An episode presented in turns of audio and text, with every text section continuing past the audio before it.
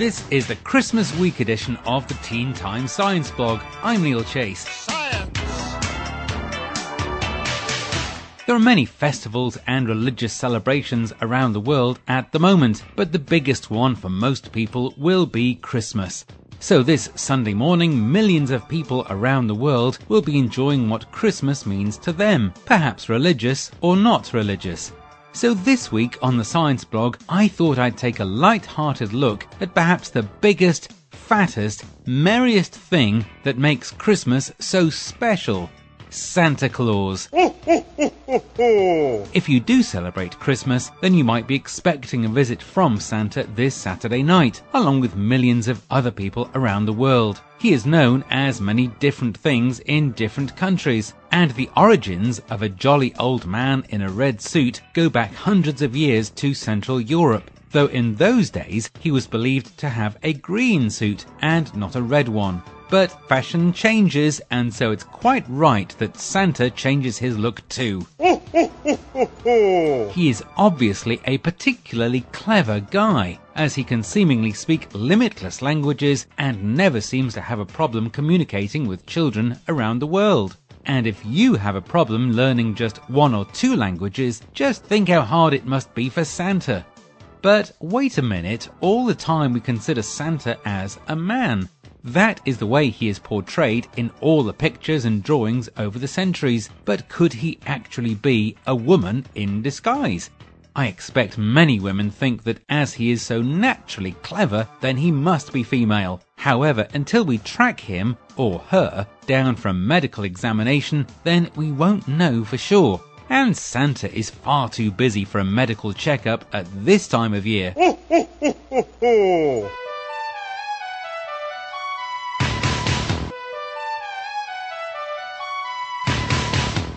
Back hundreds of years ago, there was no email, of course, and so Santa had to read millions of letters from children all around the world and make those wishes happen in a really short time. So his communication systems are obviously really advanced, much faster and more efficient than the email we use today. And he seemingly had those systems in the last centuries too.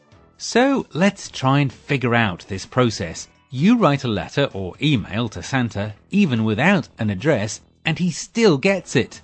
That is amazing enough as it is, but then he has to make all the toys and goodies that kids have asked him for in just weeks, maybe just days. How can that happen?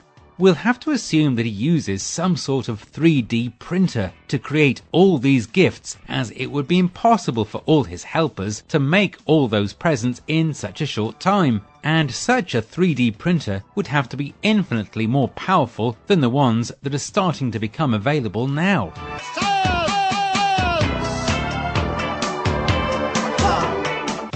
Santa is often seen with elves and helpers, so who are they? That's a harder thing to speculate, as they obviously have to keep the secret of Santa intact, and they have done that for many hundreds of years. Maybe they are droids or robots, and so don't have problems with keeping a secret. but the biggest problem that most people have with understanding Santa Claus at Christmas is how he can deliver millions of presents to millions of homes in just a few hours. Even with the benefit of several time zones, that becomes an unbelievably difficult job. So he must use the best cutting edge science and technology in order to make his appointed rounds on Christmas Eve, probably some sort of time shifting, relativity based transportation device. his sleigh is obviously far more advanced than anything we have today, and would likely be able to morph into different shapes so it could land on different rooftops around the world.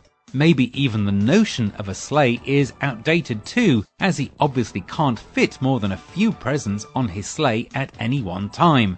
So it is possible that he uses a space age matter transporter to zap gifts from his North Pole workshop to his sleigh when he approaches the areas the gifts are destined for.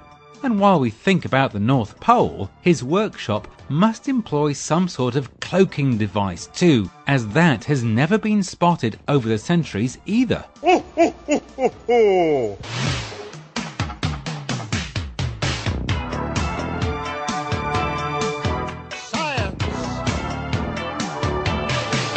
Of course, reindeer are pulling Santa's sleigh, but perhaps they have fusion powered jetpacks to speed them along the way. Or perhaps they are just virtual reindeer to make us feel more at home with such advanced technology.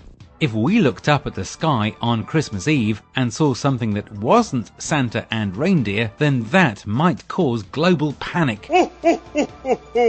so, is it actually plausible that Santa is an alien from another world? Somewhere that has all this mind blowing technology? Now, maybe that is just a little too far to stretch the imagination. So, whatever you might be celebrating over the coming days, I hope you have a wonderful, happy time. I'm Neil Chase, and if you do see Santa on Saturday evening, tell him I said hi. Ho, ho, ho, ho, ho! Merry Christmas, everyone!